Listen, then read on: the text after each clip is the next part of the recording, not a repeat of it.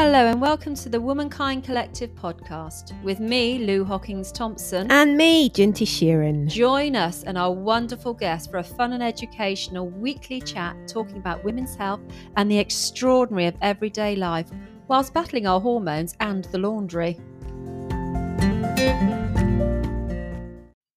We start series nine in the new year with two wonderful guests, Julu Irvine and Heg Brignall, who make up the folk music duo Suthering.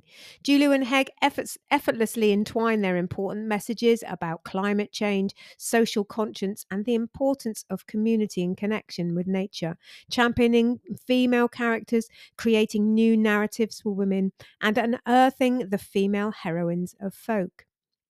Their music is evocative and distinctive, transporting audiences with their exquisite vocal harmonies and their message of hope during hard times. And they have generously agreed to play something live for us too. So you'll be able to hear those beautiful harmonies. It was amazing, Lou, wasn't it? Beautiful. Goosebumps. Uh, we have a new book for the book club. Uh, Caitlin Moran's What About Men? I hear you say, no, you don't really usually say that. Uh, and we will be delving into the prologue and discussing what the book is going to be all about. Lou has a brand new WI. She's been working hard here, and she also has um, a quote for us, I don't do. you? Yes.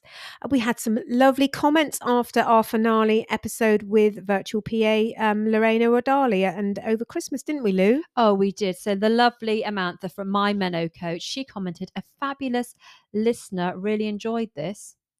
Fabulous listen, I think it is. I think it was. Stuck an extra R on the end, didn't we? Uh, thank, thank you, Amantha. Uh, lovely Rachel commented saying, What a lovely way to finish off the year. It was so good to know there are people like Lorraine supporting the adults who we support in education. I shall worry a little less about their futures. That's lovely, isn't it? Nice. Um, she says, mm, Lou, maybe have a look at the map and see where the River Thames flows. Last time I checked, it rises um, in Gloucestershire, flows through Oxfordshire, Berkshire, Middlesex, and London. Don't recall any meanderings into Norfolk. Well, I thought they could have come down through the sea. Well, who, who knows? the North Sea? I don't know. I don't know, but I mean, She's going to Rachel, tell me. Rachel Rachel's going knows. to tell me. She knows. She knows. She's good at geography. Yeah, well done. There's a there's a little lot of I was going to say there's a lot of sex in there, but there's only one. there's one middle sex. There's no other sexes. You just, just your filthy it mind. is my filth. filth. Filth. So the wonderful Elena told us, fab as always, looking very festive, lovelies, and have reserved a book at the library for next series. Fabulous. You're Mm. going to be reading along. Yeah, that is great. Great, you can get it in the library. Um, and my big bro Neil messaged us from Borneo saying, I listened to the podcast yesterday on our epic nine and a half hour drive. You kept us happy and interested for one of these hours. So thank you. Uh, we didn't do overly well in the quiz, funnily enough. and we are still struggling a little bit with the image of thousands of turkeys in leather boots walking a hundred miles to their doom. And he adds, I do love an interesting fact, though. Runs in the family, Neil, believe If me. you didn't listen to that one, go and listen to the last one about if you want to know about turkeys in leather boots. It's not what you think. No. Um, and Claire, the executive menopause coach, uh, messaged us saying, Well done, ladies. Your podcasts have been fantastic this year, and thank you for having me on um, and sharing this episode to my menopause community. Thank you very much, Thank Claire. you, Claire. Um, and Jasmine from Change Your Space, another previous guest, commented, Thank you for having me on this year too. It was a real joy talking stuff, permission to let go, and identity. It was a good chat. It was. And that's still there for you And to I- listen know, I to if you've into her missed in- that. at hang time the other morning. She's, Did you? oh, She's lovely. Lovely. Um, and we also had some messages about our Christmas book recommendations with For the Wild saying, My Christmas list includes Hagitude by Sharon Blackie. We've had that one mentioned before. we have. We must get round to that one. yeah, Entangled by Merlin Sheldrake, which we I haven't. Entangled Life. Entangled Life Yeah. by Merlin Sheldrake. So I've also just added Femina. So thank you. Mm.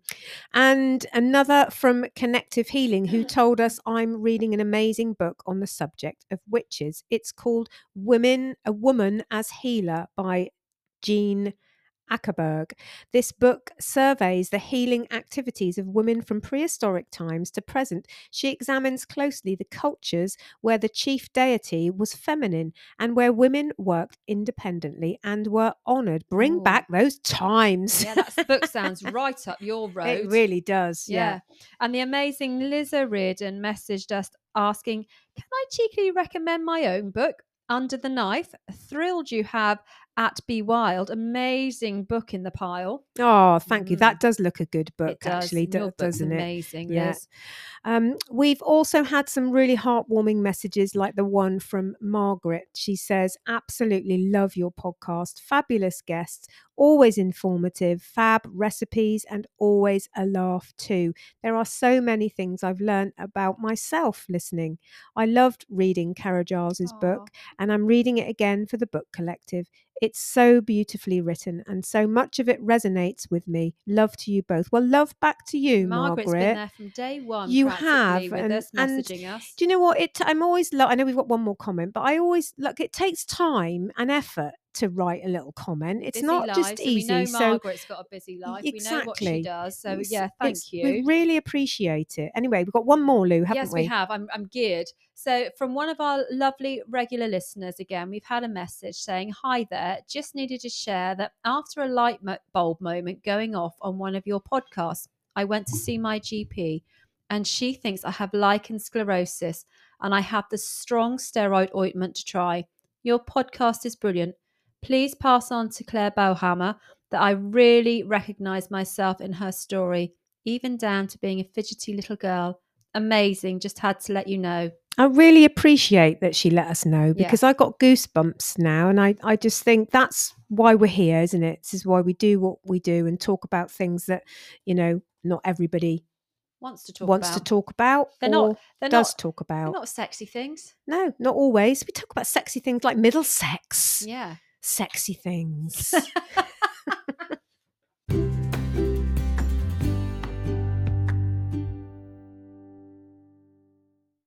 so sorry, my, my throat was just making funny noises there, Lou, wasn't it?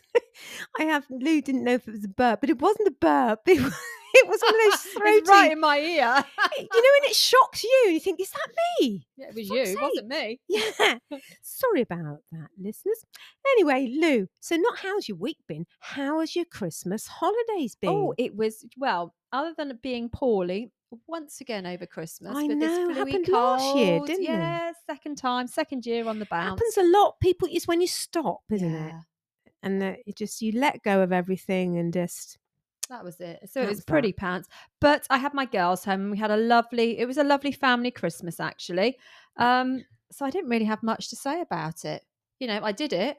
It went. you were ill. I was ill, cooked for 11, cooked for 11 the next day because nobody went to my sister's because her husband was ill, so, they all came to you again. even though I was ill. Yeah. So Lou's all right. She'll do it. she'll do it. Yeah, Again. sod that. Sod that. Yeah. So, um, yeah, I didn't make the Christmas Day swim.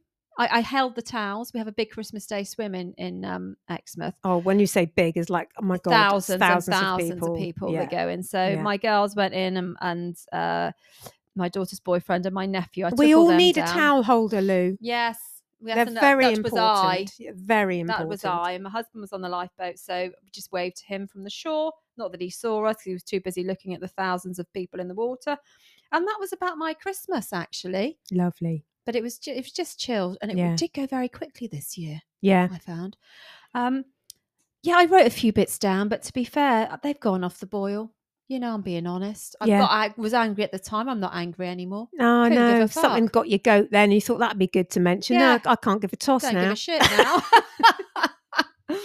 so, how about your festivities? Well, Lou, do you ever Go play? on. Do you? uh, We had a, we had a we had a nice time, but do you ever play? You just still play parlor games like you know, uh, Oh, we did, like we did charades. charades. Well, we didn't do charades. We had the where you st- had the sticky thing on your head. oh, who am I? Kind of Who- thing. Yeah, Yeah, I like those. that I like was those. very funny. Well, you know, everyone used to play Trivial Pursuit, didn't they? Well, we've got, we had, my daughter bought me actually one called this year called Truly Terrifying Trivia. And Oh. instead of really boring topics like sport and leisure and geography, don't shout at me, but, but they are a bit boring, um, especially the sport. I mean, Oh. Christ. Anyway, um, the topics are things like Death by Chocolate, which is questions about people being killed in unique ways. Um, or another topic, if I could turn back time, it's nothing to do with Cher. It's questions about gross facts that you might regret knowing once you do. Do you know what, listeners? I reckon we're gonna have these. We're gonna have these facts. How did you now, know? Aren't we? This is what's going. Thank you, Millie. She knows me so well.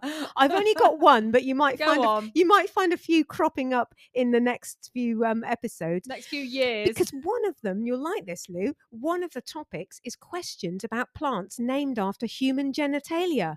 oh, now I do like. Now I'm interested. Now. Now, you've poked my fancy. I thought. yes. So, what is the name of the plant that resembles a vulva? It's also known as a butterfly pea.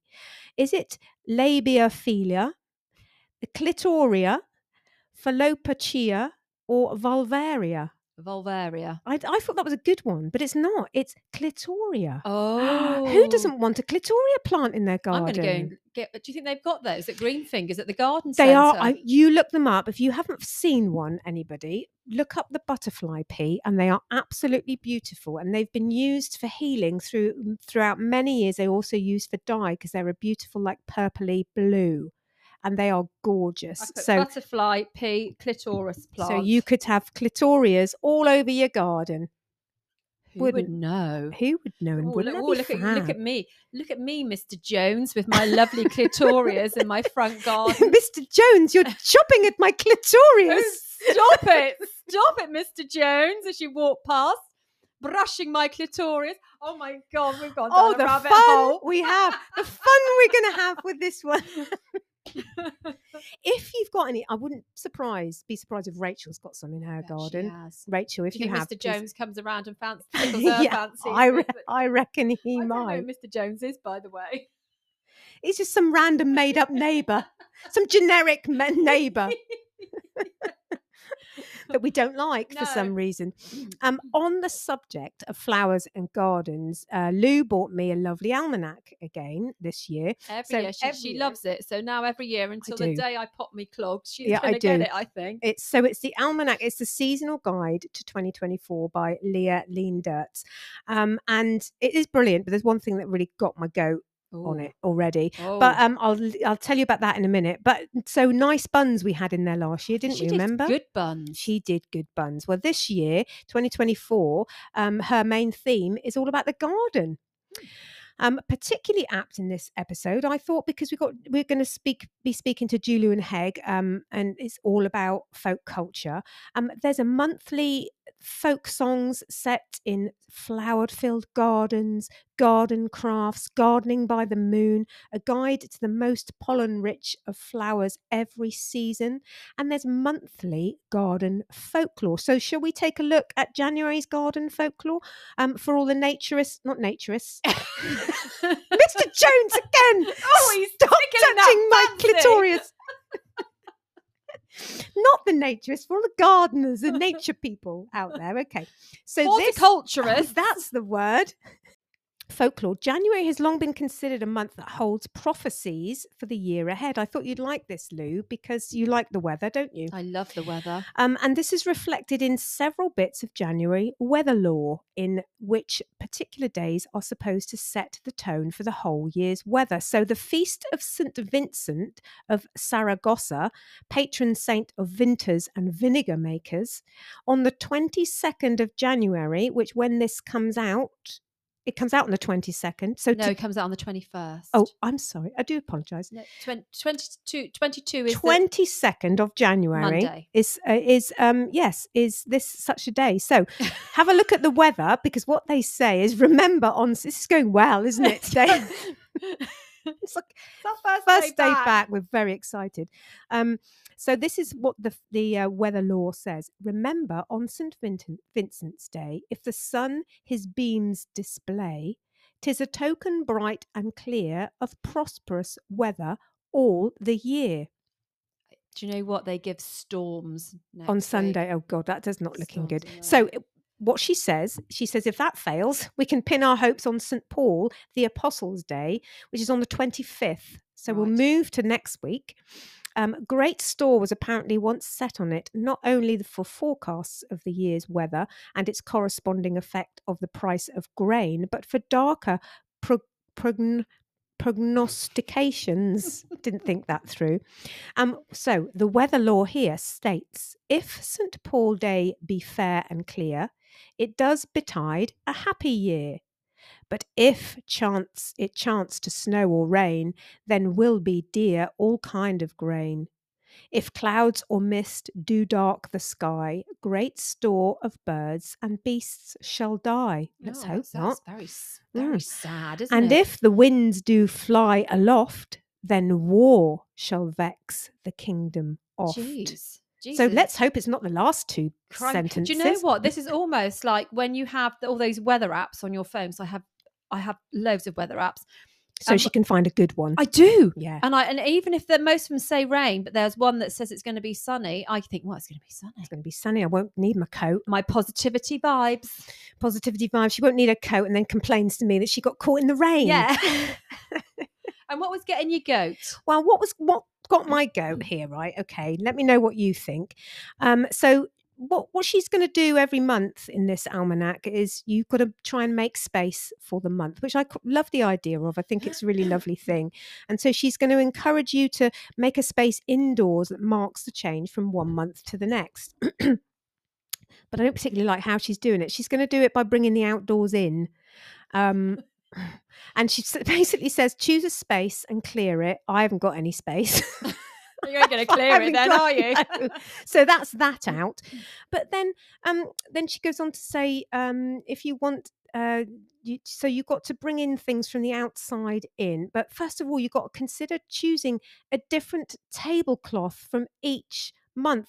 I've got one tablecloth. Who the hell has got twelve tablecloths? I've got two. One of them from a very old dead aunt, and one of them that was in the sale at TK Maxx that could actually cover the front of my house because it's so big. So you could alternate. Yeah. I mean, who has 12 mm, tablecloths? That really got my goat. Okay. And make space for a candle and think about buying some different coloured candles to match the month's mood. Oh, I don't okay. like who's coloured candles. No, I haven't got the money to spend on she load was of clutching at candles. straws here. I think so. And your table might include pieces of moss, twigs of oaks and ash, like lichen, seed heads, feathers, stone and pebbles, crap, basically. crap Shite. found in your I tell you what, I've got mo- most of those are in my pockets from when my beach walks. I got yeah, That is my pockets when my kids were about three. yeah. But those are my pockets now at the age of fifty-six. Well, you could make a nice little table with your two tablecloths, Lou, and just you know, I, it might be your thing. It might be your thing, but I, I just thought that got got me goat a bit. So, and then, then So you could, you could bring your clitoriuses inside. oh yeah, but Mr. Jones wouldn't be able to stroke him as he he wouldn't take them away from Mr. them. Jones. But I- you've just that might be why it annoys me slightly because I don't like flowers, do I? Indoors, I don't like cut flowers, so maybe that's it. clitoris inside. No, my clitoris is staying firmly outside. So I found this lovely, coincidentally, um, Icelandic word which sums up my thoughts completely on this idea. So the word, get this, glugavaether. Yeah. Oh, sexy, Lou. Mhm. Middle sexy. Finding joy and contentment in observing nature's whims from the coziness of home, the feeling of warmth and shelter while admiring the elements. Literally, it means window weather. I like that. Glugavaether. Glugavaether. Glugavaether. Yeah. I'm very glugavaether. Yeah. So I'm going to welcome each month by just looking out my window. glugavaethering. Glugavaethering. That's what I'm going to do.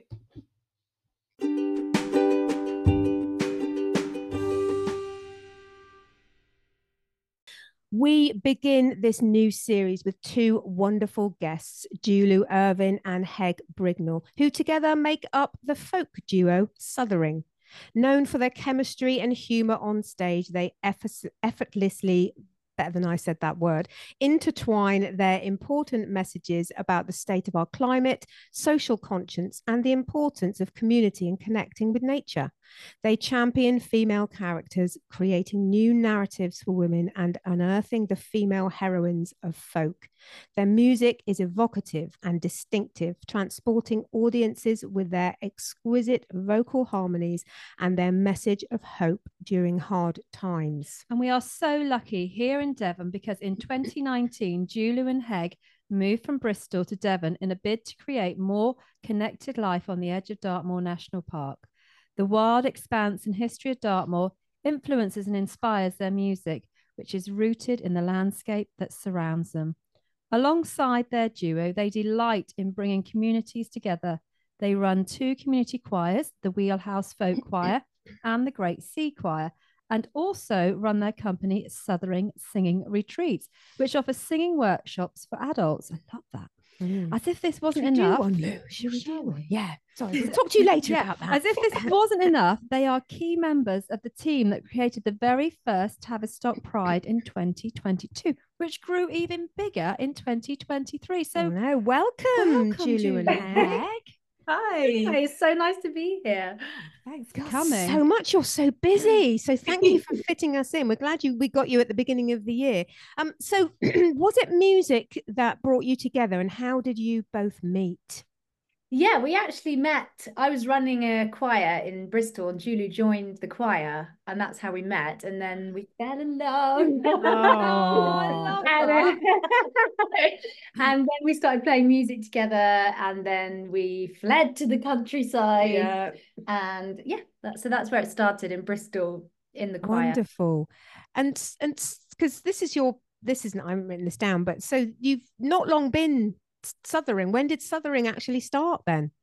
So we first of all, when we first started playing music together, we were just under our names, Julu Irvine and Heg Brignall. So we did a bit of touring with that, um, and then we changed our name to Suthering in 2020. And we basically didn't really start touring properly until we released our first album, which was in 2021, wasn't it? Yeah, Um, or early 22, I can't remember now. 21. 21. Um, yeah. So basically, we it's been 22. 22. Yeah. Yeah. so it's our 21, 22. Yeah, something like that. COVID, COVID followed it sort of- all up, didn't it? Yeah, COVID sort of made time do a weird thing. Yeah. But really yes, did. we we'd not really been been together in terms of singing for that long. We sort of started off just doing bits and bobs, and then it really just took off with the release of our first album. That's well, it sounds like you've been singing together all your lives. does. doesn't it? It's Yeah. just it's absolutely beautiful. So, so is folk music sort of a really big um part, important part of your life, sort of before you got together as well? Yeah, we both grew up with folk music in our lives. Both like your stepdad and your mum um are big into folk They're real music. folkies, yeah. Um, and my dad loves folk music, plays a bit of folk music. Um, so it's kind of entrenched in our upbringing, I suppose. Yeah. Um, uh, yeah, we like all sorts of music though as well. We like a lot of 80s pop as well. and 90s boy bands. yeah. Yeah, always Oh. good to dance around the kitchen too. Aren't? Yeah. yeah. I'd love to hear your harmonies to that some of those songs. Very good. Just drop in when we're playing Backstreet Boys. Brilliant.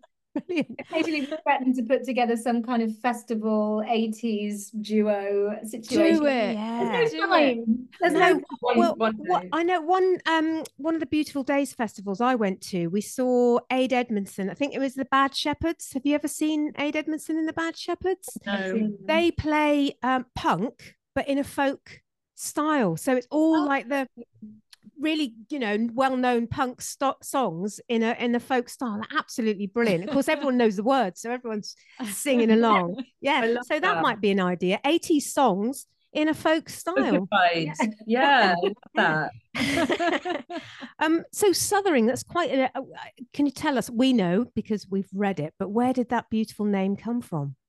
Uh, so we, well, Heg actually discovered the word, didn't you? Heg was reading um, a book by Robert Macfarlane called Landmarks and uh, came across the word Suthering, which means the sound of the wind through the trees. And we would, it was so difficult to try and think of a band name. We were coming up with all kinds of ridiculous ideas that would have been awful. And then that word just sort of sprung out. And we were like, God, that is absolutely perfect for what we do. Yeah. It just to encapsulate everything. And also just the sound of the word is so nice. It's got such a dreamy sound quality to the word itself. Yeah. Yeah, it really Uh, has. Yeah. Lovely. Folk music is typically defined as traditionally and generally rural music that originates um, was passed down through families and other small social groups. And the word folk comes from the German word Volk, meaning the people. So, with this in mind, along with your love of community and connections, would you say that folk music and culture is almost a way of life for you? wow. yeah, that's a Julie's question. Um, I love that question. And I also didn't know that Volt that it was German origin. So that was that was a new little bit of information for Yeah. me. Like there you go. I think it is a bit of a way of life. I, like when we um moved out of Bristol, where we'd lived for, we both lived there for ten years. Um, it was quite a stark difference the the pace of life and the kind of traditions that um happen often around here. We've just actually spent the last couple of weeks wassailing, doing a lot of wassailing. Um, Julu is in a Morris side, Just joined. so Wow. it, there's something um very connecting about folk music and um the storytelling and um being together and it being less about kind of ego and, and um it, and more about um yeah coming together really and and tolerating one another and knowing that we're all the same Yeah, and it's what we do in every aspect of our work. In fact, like even the aspects that are less folky, even with organising Pride, it's still about bringing communities together and giving a, a voice to people that uh, maybe just don't often have one. I think that was a lot of the case with folk music back in the day, is you know kind of more working class movement of the Mm. kind of people wanting to sing about the things that were affecting them in their day to day lives and yeah, I suppose in a modern day, that's giving a voice to marginalized people, or you know, Yeah. which that we do try and do. Yeah. Yeah. Yeah. and there's a crossover there in terms of like folk music and the uh, the pride stuff that we do Yeah, there's it's got a similar um uh, meaning and importance behind Yeah. it I, I think so. It's just welcoming, Definitely. isn't it? It's just it seems it just seems to invite whoever, whoever you are, wherever There's you no- come from, whatever. There's no you're, you're, boundaries. no, you're you're welcome. Yeah. Um, yeah, no, that's how very much from from me looking at you, you guys and what you do. That's very much how it seemed. It just seemed, and I think sometimes we don't do these things on purpose, do we? we don't we don't think I'm going to be in a folk folk culture and I'm going to do these things. It's just sort of in. It's just what you do, isn't it? And it's just what you kind of believe, which which is really lovely. Um, and your de- debut album, the album that Lou and I have been listening to all weekend, um, and that explores the same themes of community, environment, and conscience. Um, and knowing that songs traditionally have been passed down, um, orally passed down, does the album contain more traditional songs, or do you write your own as well? So that the first album had just two traditional songs on it um and the rest were original and the the new album that we're working on at the moment is all original apart from one Wow. So, whi- which on the album were traditional? Which were the Uh, traditional ones? Survey, Mhm. Survey, and Blood and Gold, the a cappella one. Oh, wow. Yeah, Gosh. so the rest of them we wrote. fantastic because they're all the they're, they're obviously they all sound you know so so uh, not Yeah, they- similar but they've got that that's that old traditional sound Yeah, they're so all very yeah evocative. All the songs, absolutely love them. do you write together or do you write we don't separately? actually No, we we haven't don't. managed that yet we, we tend to kind of write on our own don't we and then bring them to each other and then the arrangements start to kind of shape the song Yeah, and that's what gives it the kind of thread. Because actually, our songwriting is very different. But when we when we arrange them, obviously we put all our different instruments in them, and that kind of gives it sort of a more common feeling from one song to the next. yeah yeah how many instruments sorry i'm adding loads of questions here how many how many instruments do you play then do you play Uh, I play guitar, whistles, and flute, um, and sing. and I play piano and sing and sometimes trying to add in some harmonium Yeah. who doesn't like that They're a harsh sound I She like that. Stop get, it. you get under my skin, you know. It's like, oh god. yeah great And you're like, ah, that sounds triangle sounds fantastic. so so last year we had the lovely Bridget Christie. She used a lot of folk music in her brilliant, hugely popular comedy series called The Change. which was about a sisterhood and the rites of passage into menopause or hagdom. And you champion female characters and look for female heroines in folk. So it feels as though there is a connection and something intuitive about folk, folk culture, n- nature, and being a woman. Would you agree with this? I mean, it's an interesting point. Can I just say we love Bridget Yeah, that's what I was going to say. Oh, Way. Katie got to see her as Yeah, well last year. I got to meet her last year. Did? Yeah, Oh, well, yeah, we it's went to see her live show. Yeah, didn't we did. I love just love I just love her. I just think that she's the best. She just comes across as a woman that's just so approachable and down to earth and she's hilarious. She's like Yeah. one of the funniest. I think she's probably my favorite comedian of all. Yeah. Yes, if you're listening, um, We love you. We'd like to coll- do a collab. yeah, we were on the please. podcast, so we Yeah. we just got a whole Bridget Christie thing going on here, don't we? um, in terms of uh, women and folk, it's a really interesting one because um, a lot of the the folk stories that have been passed down in folk songs are actually um, male voiced in the sense that um, a lot of the wi- songs that women sang to each other in the in England, particularly not so much in Scotland, but in England, were not recorded because a lot of women in the lower classes weren't able to write or didn't have access to um, pass these down in the same way. So there's been a lot of loss of the female culture in folk music, and there's a lot of um, very male dominated songs where the women end up like dead or um, abandoned or like all these horrid narratives for the women. But in terms of the kind of historical storytelling and nurturing and um, gathering of women over the years, it seems like it should go hand in hand with female culture.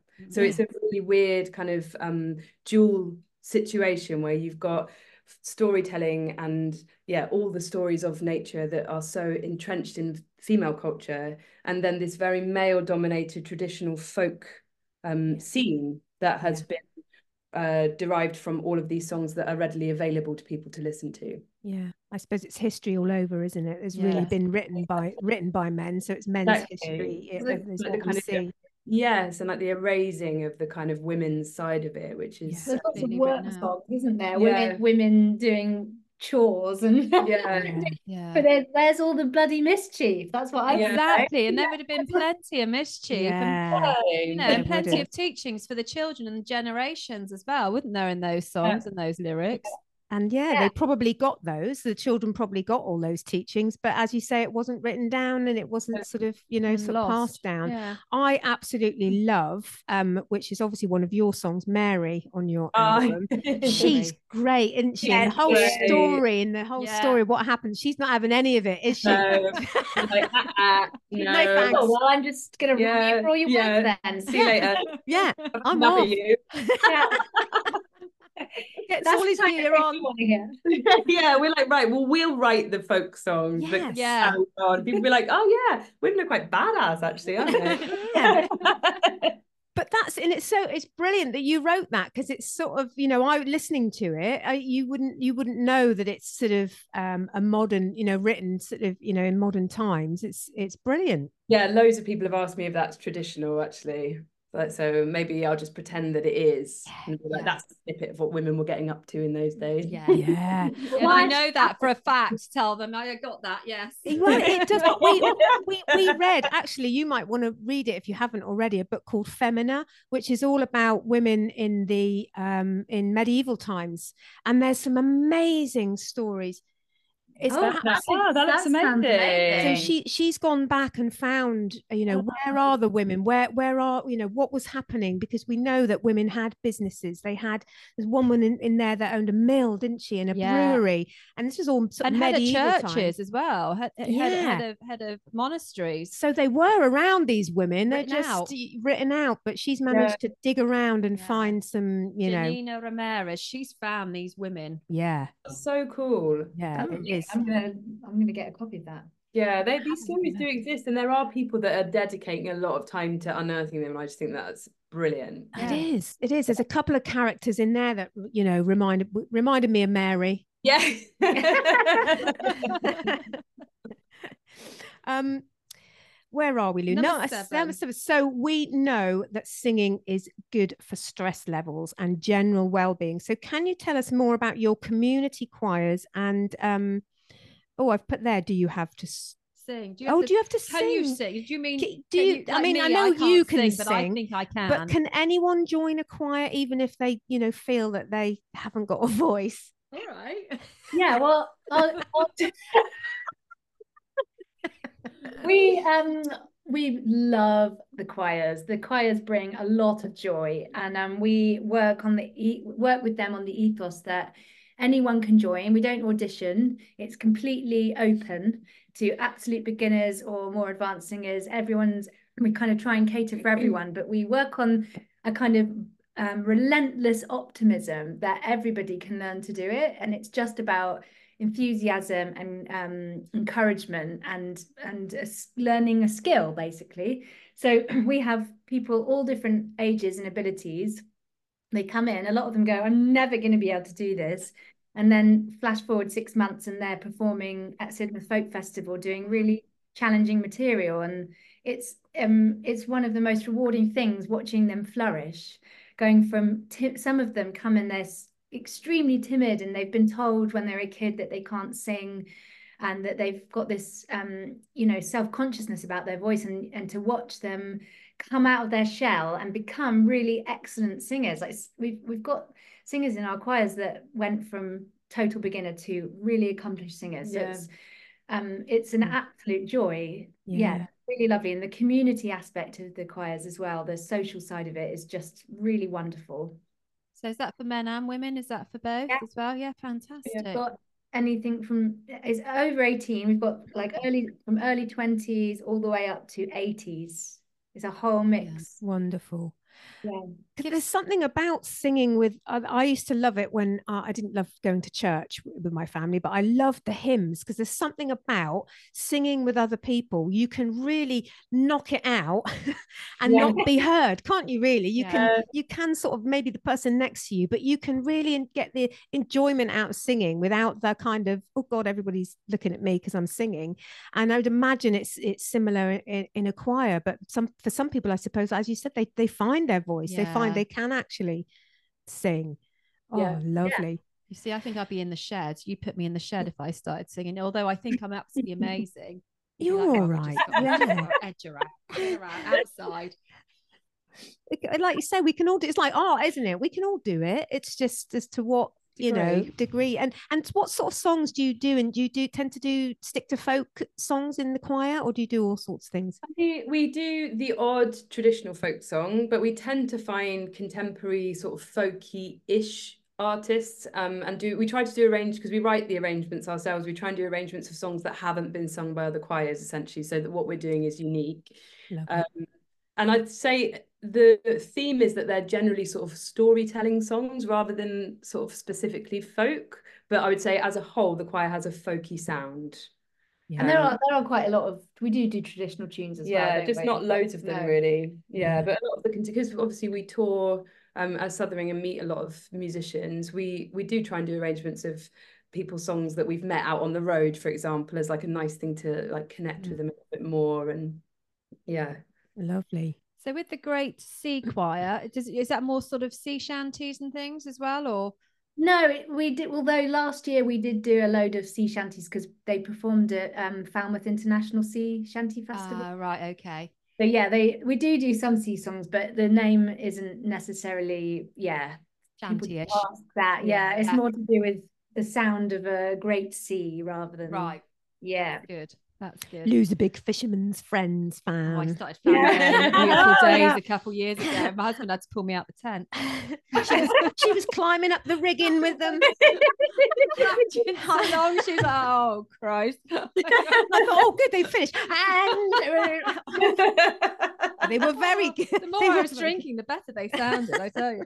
Um, so luckily for us, you moved to Devon in 2019. So how did the Tavistock Pride come about? And and well, congratulations, both of you as This is well. 'cause it's amazing. huge. It's it's really grown in in two years. So what's going to be for 2024? Well, so we we started Pride. The the hilarious thing is that we started it we really wanted to make make, make some gay friends. we'll do. We'll set up a pride event, and then very quickly after just getting that started, it became apparent that it was way, way more than that. It was such an important thing that so many people wanted, and it meant a lot to the the whole town. Yeah. Um, and so, the, yeah, the first year we got it all set up and had a few hurdles to get past in, um, in order to try and get the flag flown on the town hall and things like that. And, Yeah. and it went so well. And we made national press with it. It was absolutely just overwhelming how amazing. We had Tom Daley endorsing it. We did, yeah. yeah. yeah. Wonderful. he made Yeah. a video for us. Um, and then last year it grew a little bit. We we went we the parade the first year was just on footpaths. So last year, 2023, Mhm. and we closed the roads and the parade was Wow. much bigger and really fantastic. We had a big samba band and Brilliant. and the the festival side of it grew a little bit. We had an extra stage. So this year we are um, we're going to do the same as last year, Mhm. um, but we this year we've um, enlisted lots more help because it was way too much. it was way too much. We were a bit bonkers taking that on and releasing an album at the same It was just crazy. So Yeah. we are still very much involved, but we've got lots more help. So we've about 80% of the jobs now have been delegated to really kind people that have offered their time for free. Yeah, and a skill like for skilled people as well, which has been amazing. And actually, I think doing the the first two years and then being so successful and so many people there that it meant that when we put a call out saying these are the roles we need to fill, we got a huge response Brilliant. because it's a recognized event now. Yeah.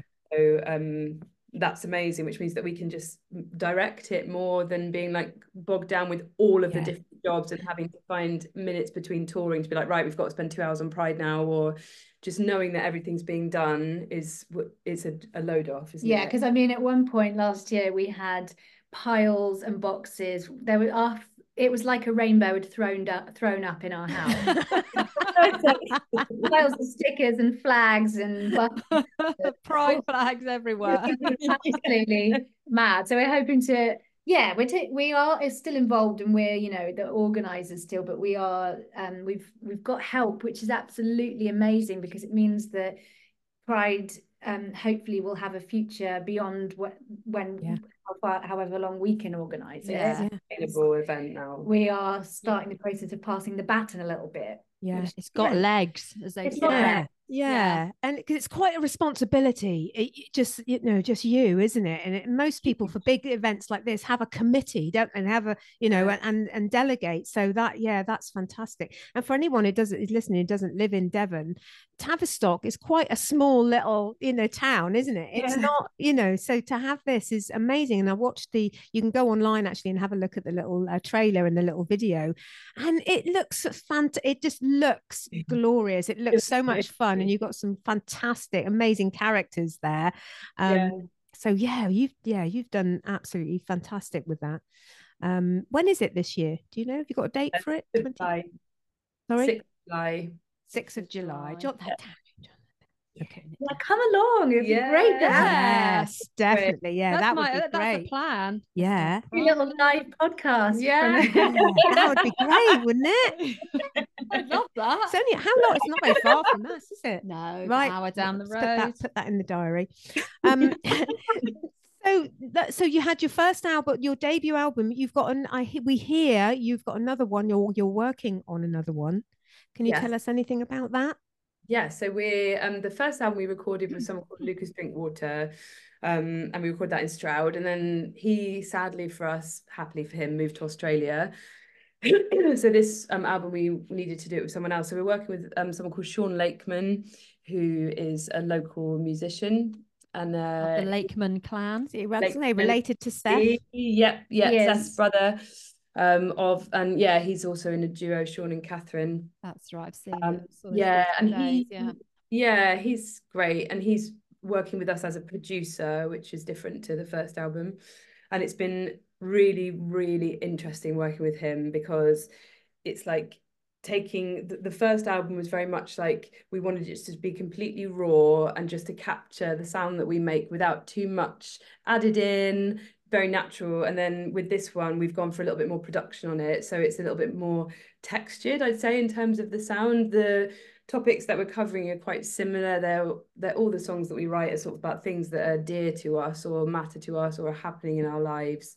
Um, so the sort of topics are similar, but it's just got a slightly more advanced sound, and a, I think it it shows that we have been touring for two years and have developed as yeah. a duo, and mm. we're really really excited about it. We've just got another few more days in the studio, and then it will be done. Can't wait to hear it. Yeah, it's really exciting. Me Yeah, fantastic. It's it take you mm. ages to think of a name now, though. That's I know. Oh, I've got a list on the go. yeah. No, because last time we were scouring through our lyrics trying to find the title of the album and eventually settled on If We Turn Away, which sort of captured everything. Yeah.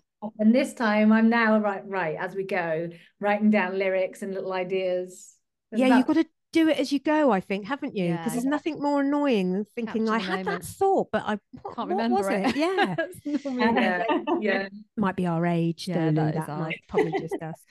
so this year was a busy one for you, performing uh, lots of festivals and taking and taking gigs to rural locations in the country of the country in the country sorry read it can't read my own typed writing. Um so what else do you have planned for 2024 we've got some festivals you've got some gigs lined up? What else is going on? Obviously an album coming out.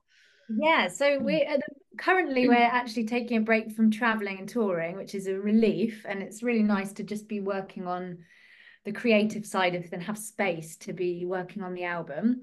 And then we've got a kind of a smattering of gigs in the spring yeah. and some singing retreats and things. Um, and then in the summer, we've got some festivals. I'm not sure which ones we're allowed to announce I yet. Know, I don't know actually. They'll be announced soon. Yeah. Um, and then in the autumn, we've got a full tour. So we've got an 18 date tour, which yeah. is um, southwest, southeast. I think we'll probably go up um, north as well. I think there's there might be some north dates. We haven't yeah. got those booked in yet, but there'll be 18 dates promoting the new album, which will release in the autumn. So yeah. it'll be like that will coincide with the album release. Fantastic. Yeah. Oh, we'll be there. Yeah, yeah. definitely, definitely. so yeah, another another busy one, but hopefully not. You know, you kind of as you've delegated a little bit, kind of not quite so manic. Exactly. Yeah. Is, yeah. yeah. So trying to find that balance is difficult, isn't it? It's, it's very difficult. Yeah, well, I mean, that's the last couple of weeks. That's what we've been focused on, like how to actually not be so um, overloaded. Yeah. yeah. yeah. And there is a there's a tendency with being I think just being self-employed actually, but also being a self-employed musician is, is there's kind of feast or famine. So you sort of when work's coming in, you're like, oh, I need to say yes to everything because this could all stop at some point. But we've had no famine. That's amazing. So I mean, it's well, amazing, but, but the feasting we've feasted too much. um, so so it feels like um, yeah, we haven't had that quiet downtime that usually comes around as a natural thing. Yeah. Uh, so we're sort of trying to because we don't know if that's something that will happen in the next two years because the album we're just trying to book yeah, yeah bit time where it's like right we're not doing anything then. And that's where the creative stuff kind of happens isn't it often? You need to almost be a bit bored a bit kind of right what should we do today for the creative stuff to kind yeah, of yeah. you know get going again don't you? Yeah and the songwriting you know you need time you need to slot in time for that because otherwise other, everything in life just gets in the way and it sort of gets put back and back and back. And actually you know that is the that is the crux of our work is the songs that we write. So we need to be able to factor in time to be able to do that in a in a way that's not um too pressing. Yeah. Yeah. What about if anyone that's listening and not watching we're in um uh, Julu and Heg are sat in front of lovely portraits of their dogs. Um, so what about the dogs? Is there any songs about the dogs? oh, I think I portraits are enough. Why not? uh, little shout out to our friend Lee Stammers, who is an amazing artist who gave these to Julu. Oh, yeah. I just love them. But they yeah, songs. They've not had a song. They haven't had a song. Maybe one day you'll write one for them. I probably won't. Uh, yeah. yeah, I think dogs, dogs help you in other ways, don't they? Yeah. They're kind of your, you know, they support you, don't they? They kind of bring you back back to earth a little bit. Yes, they do. women, so maybe we could get something in about the dog. Yeah, I mean, they also they make us stop and take them for walks, which is Yeah. a usual thing, you know. And get out in the countryside and yeah. Exactly. Getting up on the moors, reminding us why we live here, which has made touring so hard. I wouldn't recommend touring with the dogs. We did try it last year, and it was um, it was in, an interesting experience. There were lots and lots of things that went wrong. Let's just say that. was- that won't happen again. No. They've done that. That was their one and Yeah. only tour. Yeah. yeah, Yeah. got t-shirts and obviously a lot of other Yeah. things from There that. was, Yeah, they inci- got- there was an incident with some raisins and some chocolate, which Yeah. really was a very Oh, traumatic event. Yeah, I've had that with mine. Yeah, that was a vet job. Yeah. Yeah, not not good. Um, so you very kindly um said you'd uh, do us a little part of a song, or you know whatever whatever you'd like to do. Um, to for any of our listeners who haven't heard you. Um, so what are you what what would you like to do for us today?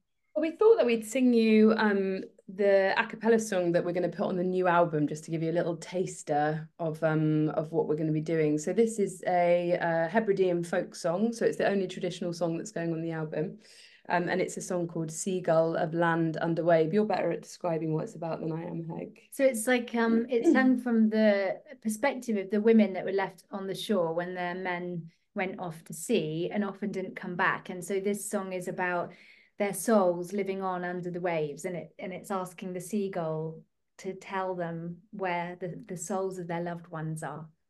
Beautiful. Beautiful. Right, what are we doing it then? Let's just go on the B, I All think. right. 'cause I'm not warmed up. Snow white seagulls say, Oh, hurry, May. Seagulls say, Where where thou left them, white seagulls say, where of their young lads are resting. Horin within my heart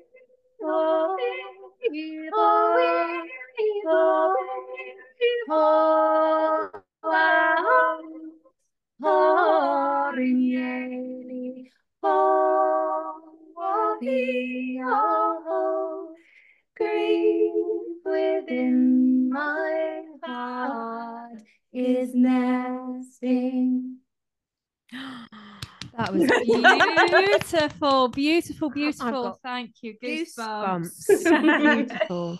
Yeah. that was stunning. Fantastic. Thank you so much. Oh, thank you. What a pleasure to come on and talk to you. Well, I can't speak now. Guys. Yeah, it is absolutely, absolutely beautiful. So where where can people find you if they want to find out about future, about your album, about your future album, about tour dates coming up later in the year, social media? We're on all the socials as Suthering, S U T H E R I N G, and um, our website is suthering.com. And there's links to everything from our website. So That's probably the best place to go. You can sign up to our mailing list um, and all that jazz. Yeah, Yeah. we keep the tour dates updated, so as they get confirmed, you just put them straight on there. Fantastic. And Pride is 6th of July, I think, isn't Yes, it? it so is, you can get involved, involved in that. If Thank anyone's you at. Sidmouth Folk Festival in the summer, both of our choirs are performing at Sidmouth this year. So Ah, Oh, I love road. Sidmouth Folk Festival. Yeah. If anyone's coming down to Devon on holiday, come then. Um, it's August, isn't it? Usually, First Usually week in August. first week it? in August. Yeah. Um, it's a wonderful um celebration of all things folk, isn't it? It's a Yeah, it's fantastic place. Yeah, and things just happen on the street, just randomly. Yeah, it's so great. There's so much free stuff. It's brilliant. Yeah. Brilliant. Thank you both very much. Thank, thank you. you. Oh, pleasure.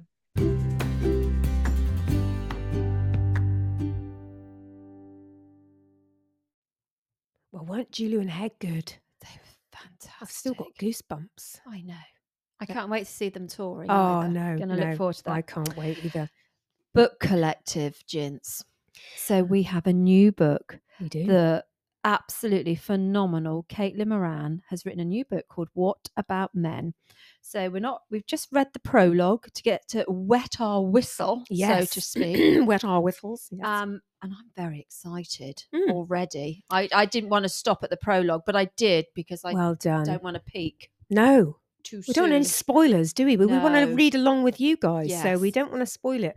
I I honestly think if anyone else, perhaps not anyone else, but if yeah, perhaps if anyone else had written a book called "What About Men," I don't know whether I'd want to read it because no, the biggest feminist, the biggest, Yes. you know, one of the biggest literary feminists that we have. yes, um, in, in in the UK at the moment, and she and she actually says that herself, doesn't she? Because she was touring, and in July 2014, when she had one of her books out, she she was just getting she was getting question after question Yes. about, um, okay, you know, loads of questions about women and feminism, but the the question that absolutely stumped her was, um, what about the men?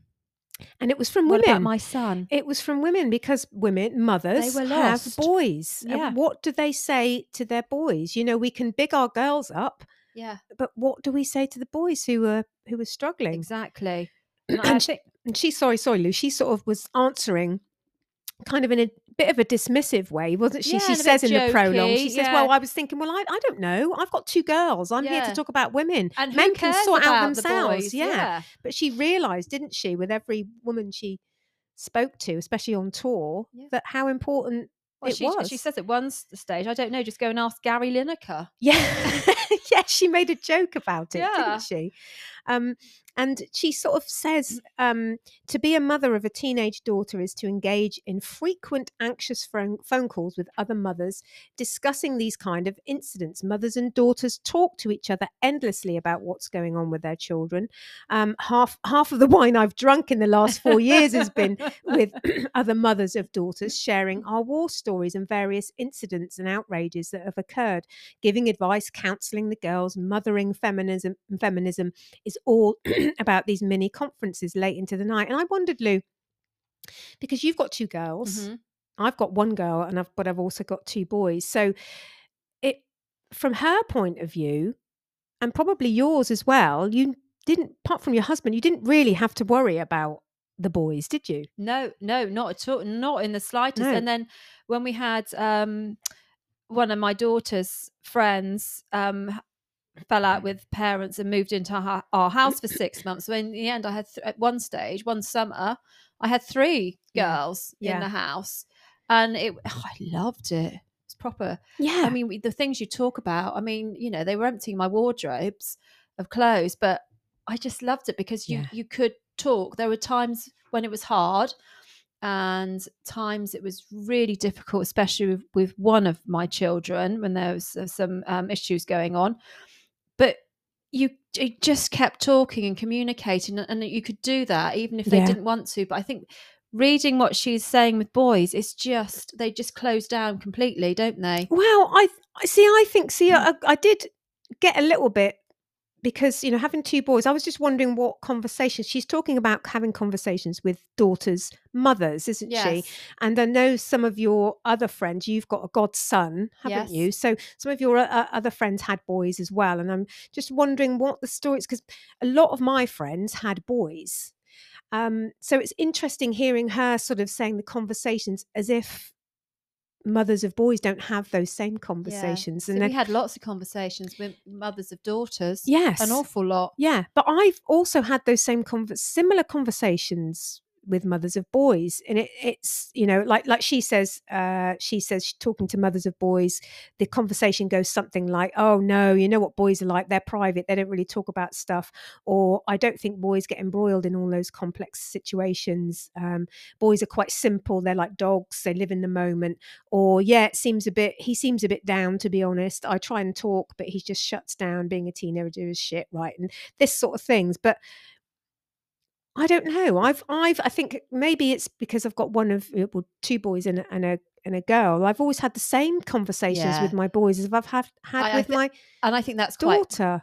I think that's quite more. that- Looking at it, I think it's more unusual that you have those because you do have the beautiful relationships and the very open and honest and talking relationships with all three of your children. Yeah, I do. Um, you know, so of both sexes. So I think that, and I don't think maybe if you're in a very male dominated house, and it'd be really nice to hear people's points of view on this because Yeah, we would. haven't. We've got a very, you know, highly um maybe testosterone house where there's a lot of sport going on and you're on in the rugby field or the football pitch or the cricket da, da, da, da, you know and you're out all the time sporting stuff and whether it is is different and really i would like to know Yeah, it's interesting, isn't it? Yeah, Yeah. please, please do let us know And- and because I- my my my boys are both feminists, yeah and but they they are they I think boys now are talking about their feelings more and there's more boys now struggling with mental health Mm. and this is what she's kind of going into isn't Yeah. she because boys sort of almost don't know their place do they Yeah,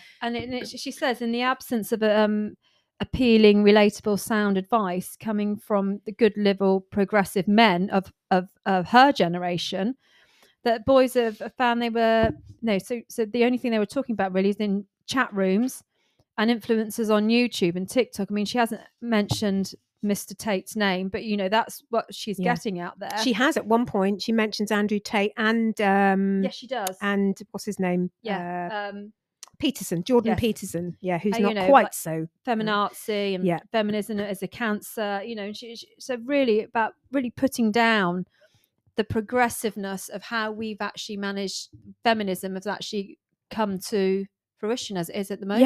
Yeah. the way I see it, Lou, is a very sim- putting it very simply, is um, there's a lot of talk about you know bigging up girls and they can do anything, and and as you say, it that sometimes that is can be the boys can feel it's at their cost.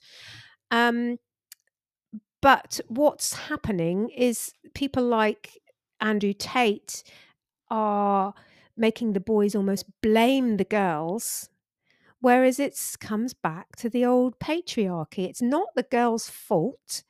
It's the the way that the, we're all brought up in this patriarchal society Mm, and and boys are much a victim of course as they are. particularly marginalized uh, Yeah. boys trans and uh, all sorts of they're just as much a victim but they're blaming the wrong people. It's a bit like um our taxes and things and and people blaming people on benefit because our NHS isn't funded properly or it must be all those people you know taking benefit and not thinking about all the tax breaks that the very rich get all the tax that they're not paying Mm, uh, because uh, they've got all these loopholes and you're you're blaming the wrong people. It's the most vulnerable in society you know the Yes. easiest ones to pick on. Yes. They're the easy pickings yeah. it's not his or her it's it's it's about all of us isn't it? Yeah.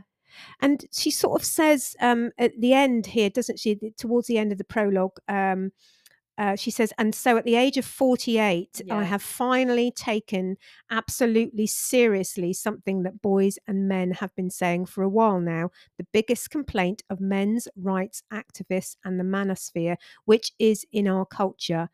It's easier to be a woman than a man now. We, of course, we know it isn't, but that's the. That's the That's- way they're yeah. seeing it, isn't it?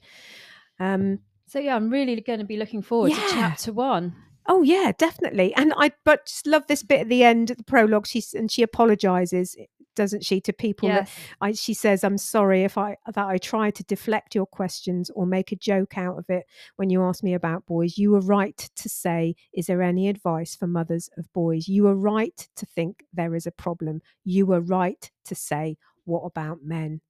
So I'm really looking yeah, forward to me this. too. Yeah. So we are going to be reading chapter one and chapter two for next week. yes. Just two chapters. Yes. So Great. please, please send any thoughts and messages about what we've been talking about. Yeah, please message us in. Yeah, please, We'd please do. Whether know. you've got boys, girls, what whatever you've got, if you've got no children at all, it really doesn't matter. Yeah. It's it's just we want to hear what people have to say. It's quite an emotive subject, I think, isn't it? Particularly at the moment. Most definitely.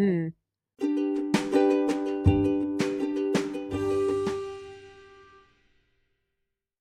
WI. So every week we have a weekly invitation. It's an invitation, not a challenge. So if you'd like to take part, um, and Lou has got one for us today. I Lou, certainly in- have. So we've this week.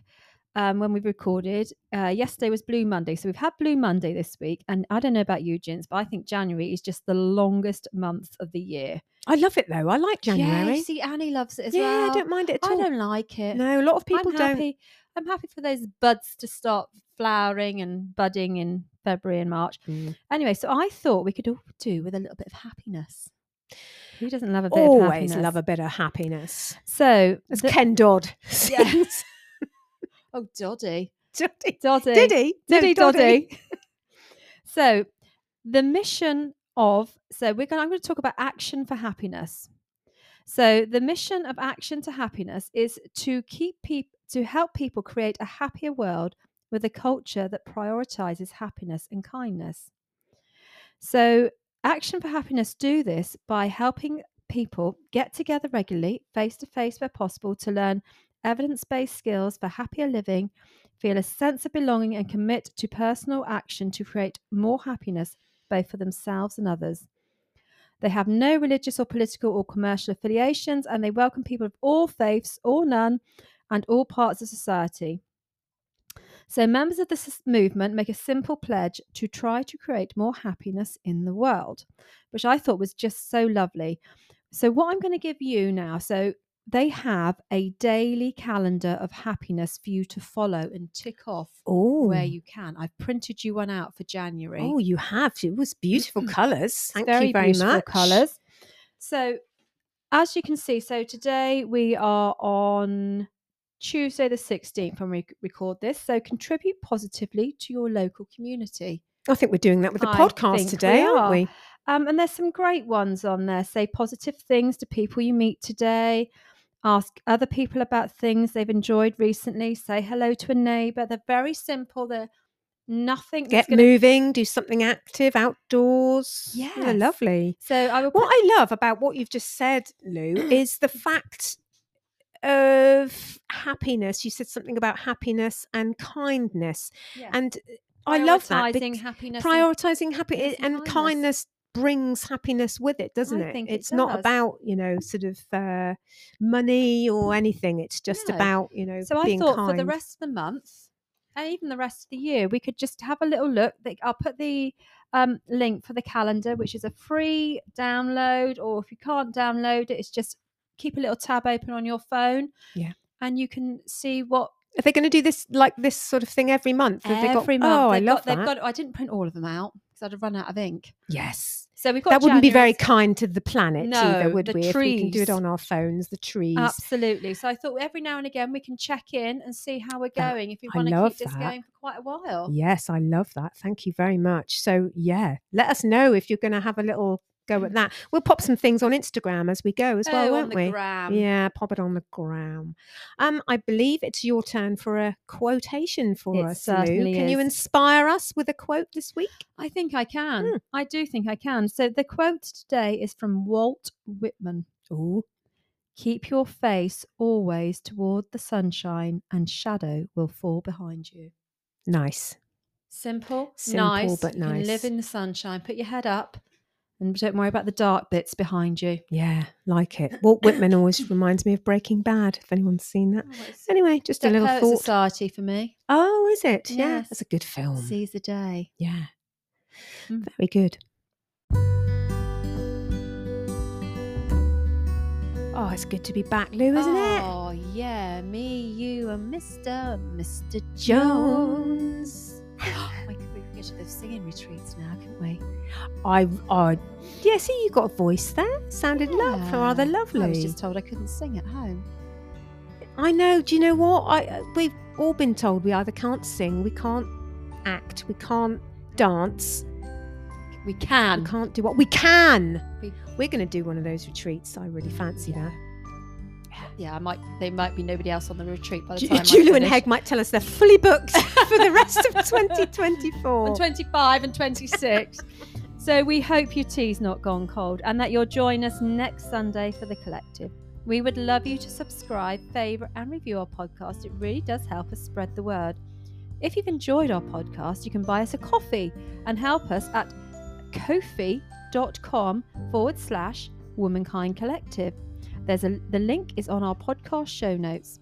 please head over to our Instagram page, Womankind Collective, to leave comments or DM us with your thoughts or watch us and our guests on our Womankind Collective YouTube channel. And lastly, you will find all the links, any guest details, and our hashtag Where's My Clinic campaign petition from Menopause Clinic in Devon on the podcast show notes. Fantastic. I'm off to buy some tablecloths. You're going to need 12. Thanks for listening. See you, See you next, week. week.